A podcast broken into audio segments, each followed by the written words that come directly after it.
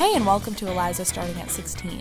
I'm Eliza Rubin, an 18 year old girl living on the Upper East Side of Manhattan, and I'm here to do my very best to explain the big wide world of teenagers these days. And in addition, I'm super incensed today. I am pretty much fuming because I was in a Duane Reade today, aka Walgreens for everyone who doesn't live in New York City, and I saw a seemingly innocuous set of Wonder Woman brand or Wonder Woman like themed makeup brushes they were perfectly normal makeup brushes with Wonder Woman like plastered on the box somewhere. And it just brought out these like really angry feelings I have and have had for some time.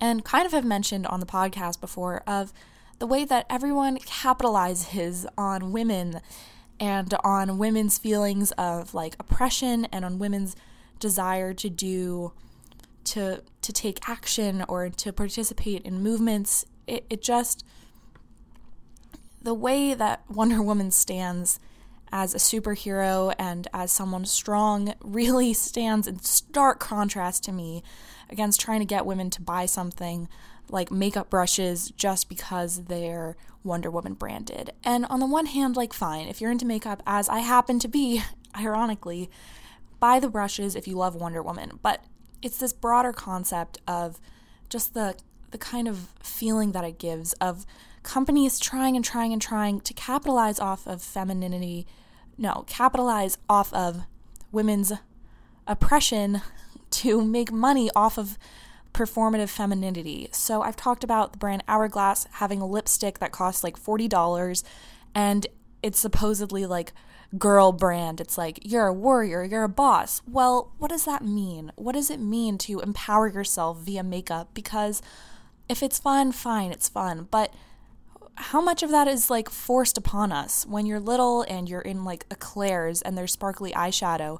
How much of you doing that is because you want to versus just thinking that that's a thing that you have to do?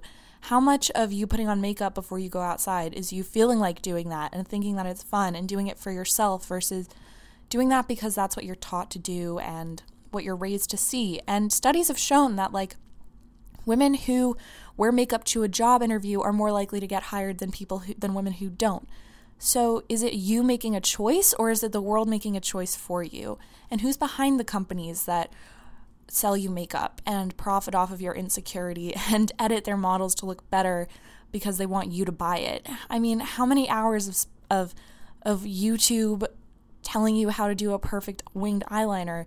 How much of that time is valuable and how much of it are you spending because it's fun or versus just because that's something that you have to do or feel like you have to do. And sometimes I wonder if I'm really interested in it or if I'm just telling myself that because it's something I feel obliged to do and I'm pretending that I enjoy it and I want to think it's a choice, but I don't know how much it is. And it's not a radical statement to wear makeup, as it seems like we're kind of conditioned to feel like it's empowering. But is it empowering if it's not a thing that men feel like empowers them all the time necessarily?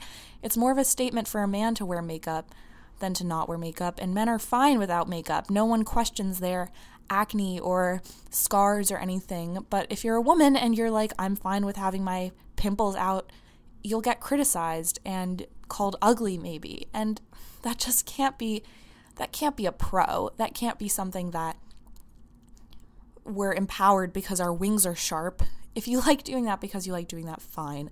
By no means am I trying to like attack women or men who want to wear makeup. I'm one of the people as we speak, I've got highlighter on and whatever because I like it, but it's just the theory of it and the principle that it seems like constantly we're being pushed to think that it's like radical to do, but it's really more radical not to do it.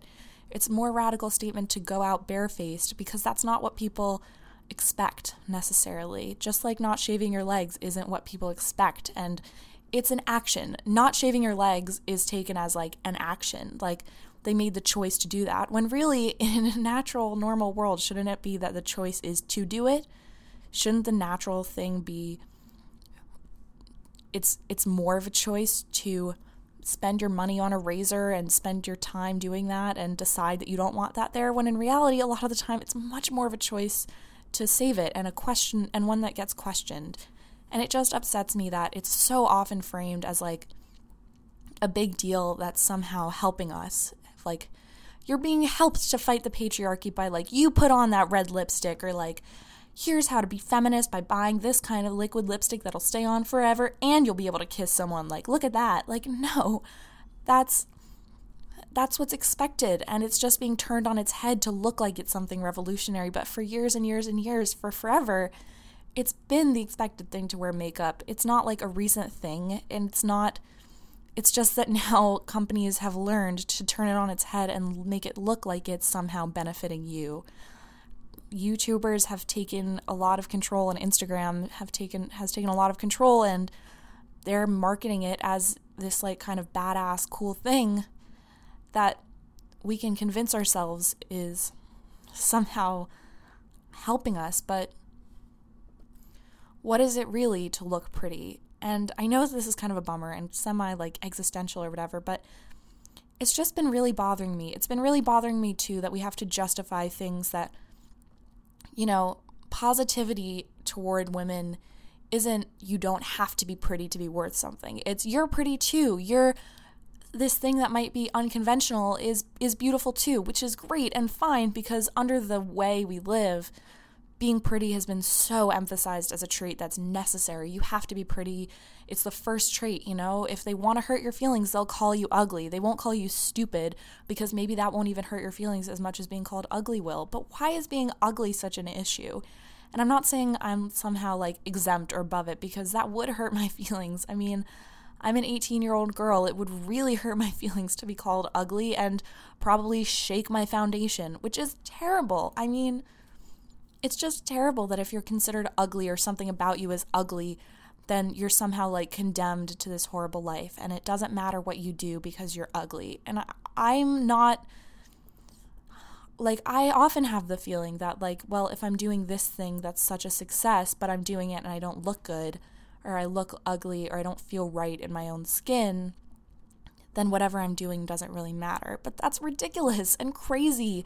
And yes, men feel like upset about how they look sometimes, but they're not held to these standards. It's not their primary trait. Men can do crazy, horrible, horrible things and still become president. So, what do we want? What do we want from a woman?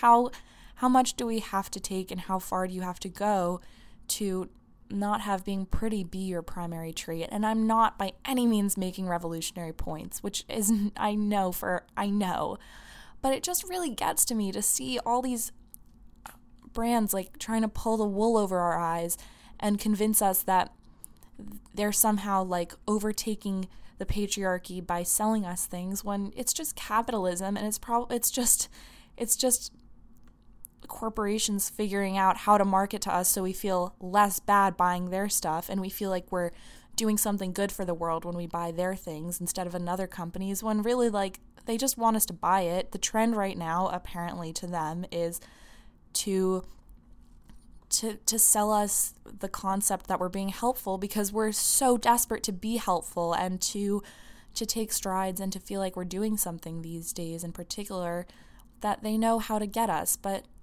but when you're buying a Wonder Woman branded makeup brush what are you doing I mean it's just so hard to phrase things the right way because because if you like what you like, then you like it. But it's so easy to tell yourself, well, what I'm doing is art. But, and that may be, but when I'm doing my makeup in the day, I don't think of myself as doing art because I know that so many other people have the exact same routine. I'm not being creative, I'm just doing things to make myself feel like I maybe feel better going into the world or like somehow my face now is now is like you know it's approved now and it's approachable now. And that really sucks. And it sucks that you get points at Sephora. So now you'll get a free makeover. And on 86th and Lexington in New York City there's an Ulta which is another giant beauty store taking up about half the block opening up right next to another Sephora and it just makes me feel so frustrated sometimes that I want to like burn all my stuff because I just there's only so much fake action that I can take. There's only, and it's it's I just saw Planet of the Apes. Total seeming seemingly a non sequitur, but I saw Planet of the Apes and I the whole time I couldn't help thinking this ape, it doesn't matter if he overtakes this military base because there are so many so many humans out there and they have weapons and they're going to get these monkeys and they're going to take them down ultimately and it doesn't matter if these 20 monkeys get saved because there are a billion more and a billion more humans who are determined and angry and have weapons and can do things that these monkeys can't. And that's how I feel right now. That's how I feel when I see all these things that are supposed to make us feel better. I feel like even if I stop this one aspect, even if I don't even if I stop wearing makeup and decide to do that, what what's next? There's nothing I can do. And there's nothing there's always going to be like another way that they find to work around it and I'm always still I'm young, but it's a long way before I somehow rise above needing to feel pretty and feeling like that's somehow indicative of my worth and feeling like if that's a trait that I don't have, then there's nothing left to me somehow. And it's so hard and it just really weighs you down in ways that sometimes you're able to get past. I don't even think about it anymore, really. But the fact that, like, if you're sending a Snapchat to a friend who's a really good friend, making yourself look ugly on it is like a trust thing. It just, I mean, I'm so like, feel so strongly about it that I almost can't phrase things correctly and I can't sort my thoughts out, but it's just what does it mean to be empowered if what's empowering you is acting the exact way that people want you to act? What does it mean if what's empowering you is putting on some lipstick that makes you look prettier for the world in general and for men? If they like it, then who's that empowering you against or for? What does that really mean? It's a word we throw around all the time, but but what does it mean to not try? Having acne isn't like some horrible thing, or it shouldn't be anyway. It's just a thing that happens, and yet somehow the norm is to try to cover it up and spend a ton of money trying to get rid of it. Why is that?